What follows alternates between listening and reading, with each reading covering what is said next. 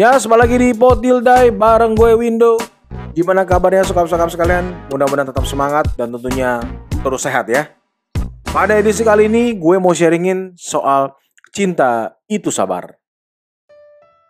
Ya, memang benar. Yang namanya cinta itu butuh kesabaran.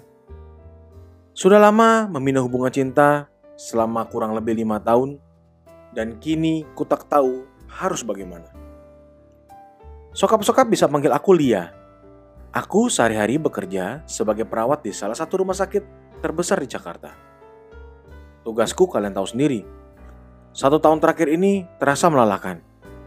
Ya, salah satunya karena kita lagi berusaha bersama-sama untuk bisa melewati pandemi COVID-19. Tidak mudah bagiku untuk menjalankan tugas yang harus berjibaku dengan pasien. Tetapi, aku selalu semangat dalam merawat pasien yang sudah menjadi tanggung jawabku. Namun hal ini berbeda dengan kehidupan asmaraku. Aku tidak semangat menjalaninya. Aku berpacaran dengan salah satu dokter yang bertugas satu rumah sakit denganku. Saat ini aku bingung mau gimana. Saat ini aku nggak tahu harus ngapain dengan doi. Sebut saja doi Dr. Rudy seorang pacar atau cowok yang super introvert. Jika ada masalah baik dalam pekerjaan ataupun berselisih paham denganku, Doi cenderung diam, cenderung menyendiri. Memang sifat introvert ini ada plus dan negatifnya. Tapi, buat aku yang lumayan ekstrovert, jika ada masalah, tentunya aku ingin segera menyelesaikannya. Diomongin baik-baik. Namun, kalau aku melihat sifat pasanganku itu, Ya, sudahlah. Meskipun kami satu profesi di dunia kesehatan, tidak langsung membuat hubungan kami, hubungan cinta kami itu mulus.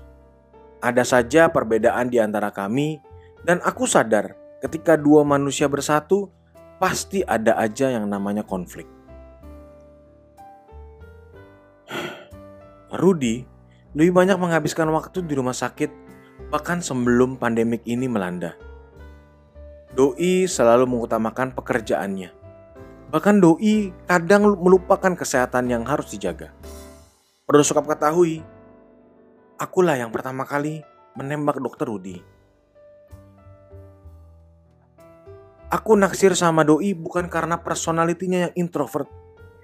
Tetapi aku melihat Doi adalah pribadi yang dewasa, mau bekerja tanpa keluh kesah, dan tentunya memiliki visi ke depan yang cukup baik. Memang kalau diingat-ingat lagi itu pada saat aku menyatakan cinta, malu rasanya. Dan ingin rasanya aku ingin mengulang waktu kembali dan gak mau menembak doi.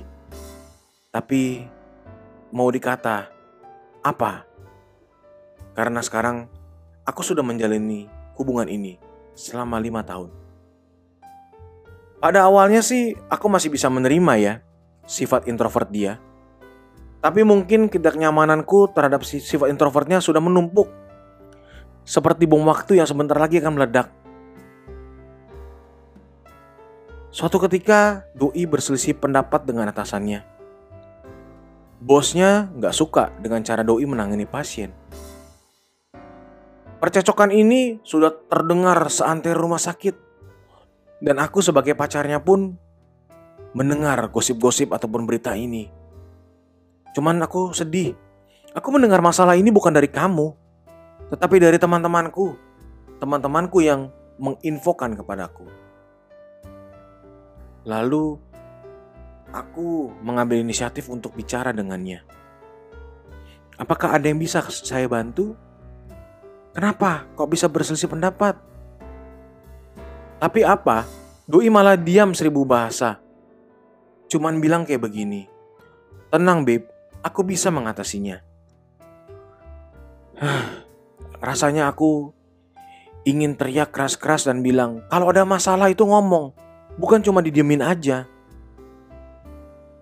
Cerita lainnya ketika Doi akhir-akhir ini baru cerita bahwa ortunya, papa mamanya nggak setuju pacaran denganku. Kalau ditanya, kenapa? Doi cuma bilang, ya, papa mamaku cuma mau dapat pasangan yang sama-sama dokter. Hei Rudy, ke mana aja? Selama ini kita pacaran lu diem aja nggak mau ngomongin sama gue. Ayo dong, ajak aku untuk ketemu papa mama biar kita sama-sama jelasin. Tapi Doi cuma diam. Sesekali menganggukkan kepalanya dan cuma ngomong, nanti aku selesai dan omongin ke papa mamaku. Pernah juga kita ngobrol waktu dinner. Aku bertanya, kita sudah kurang lebih lima tahun berpacaran, mau dibawa ke mana sih hubungan kita ini? Doi cuma jawab singkat, kita doain aja ya. What? Begitu banyak masalah yang harus dihadapi lu cuma bilang, what? Doa? Nanti gue jelasin. Gimana? Aku harus apa? Rasanya sudah memuncak emosiku, sudah memuncak rasa kesalku. Aku pernah berpikir untuk menyudahi saja hubungan ini. Tetapi aku sudah memulai. Masa aku juga yang mengakhiri? Aku mau mencoba untuk bertahan seburuk apa pun keadaannya. Aku mau advice dong. Kira-kira aku harus bagaimana ya? Dan memang benar ya, kalau kata orang itu cinta butuh kesabaran. Oke Lia, thank you udah mau sharingin cerita ini. Gue sepribadi sih cuma mau mau sharingin begini. Ketika kita punya pasangan, entah itu introvert, entah itu ekstrovert, tapi punya berbeda sifat yang cukup signifikan. Pada awal sebelum kita melangkah lebih lanjut, kita mau terima nggak? Kita mau bener-bener mau jalani nggak? Itu yang pertama. Ketika kita mau jalani ya kita harus terima resikonya. Kita harus terima apa pun yang ke depan akan terjadi. Yang kedua, ketika sudah menjalani hubungan tiba-tiba seperti kamu, ya gue cuma bisa bilang omongin aja. Ketika di suatu titik uh, si pacarmu itu, doimu itu nggak mau ngomong lagi, nggak mau bicarain lagi, lu yang harus ambil decision. You have to take a decision. Decisionnya apa? Kalau lu capek, kalau lu lelah, kalau lu nggak mau hubungin, nggak mau menjalani hubungan ini lagi, putus There is no way to look back. We have to look forward. Ingat kata-kata gue dulu? Look forward itu nggak cukup hanya move on. Tetapi juga harus let go. Pertanyaannya, lu udah siap belum? Kalau udah siap, lu ngomong baik-baik, nggak mau diomongin baik-baik dan nggak mau denger, lu putus. Percaya bahwa ini bukan jalan lu berdua untuk melanjutkan ke jenjang yang lebih serius. Percaya bahwa di luar sana ada banyak pasanganmu, calon pasanganmu yang akan menanti yang mungkin, mungkin ya, gue nggak menjamin 100% akan lebih baik dari pasanganmu yang terdahulu. Ya, memang benar ya. Namanya cinta itu butuh kesabaran. Dan ketika waktu itu telah tiba, kita harus mengambil keputusan. Gak ada gunanya kita berdiam diri. Mau sampai kapan kita menunggu? Mau sampai kapan kita sabar? Ketika kita melihat ke depannya udah gak ada tujuan, udah gak ada masa depan, lupakan. Kita pergi, kita putus, dan kita siap untuk melangkah ke depan.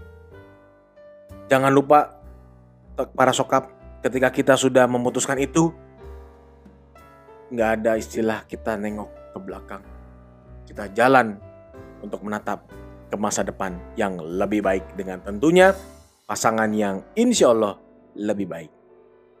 Itu aja dari gue. Mudah-mudahan apa yang gue sharingin bisa bermanfaat tentunya buat dia dan tentunya buat para sokap yang dengerin edisi kali ini.